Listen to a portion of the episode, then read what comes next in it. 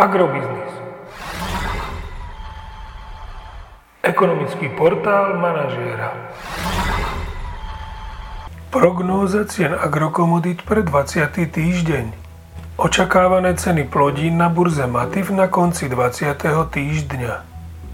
Pšenica 420 až 455 eur za tonu, kukurica 360 až 385 eur za tonu, repka 840 až 895 eur za tonu. Vzhľadom na aktuálny vývoj na trhu očakávame u nás prevažne stagnáciu cien jatočných ošípaných. Je však možné, že dôjde k miernej korekcii ceny do pásma 1,82 až 1,90 eur za kilogram jatočnej hmotnosti.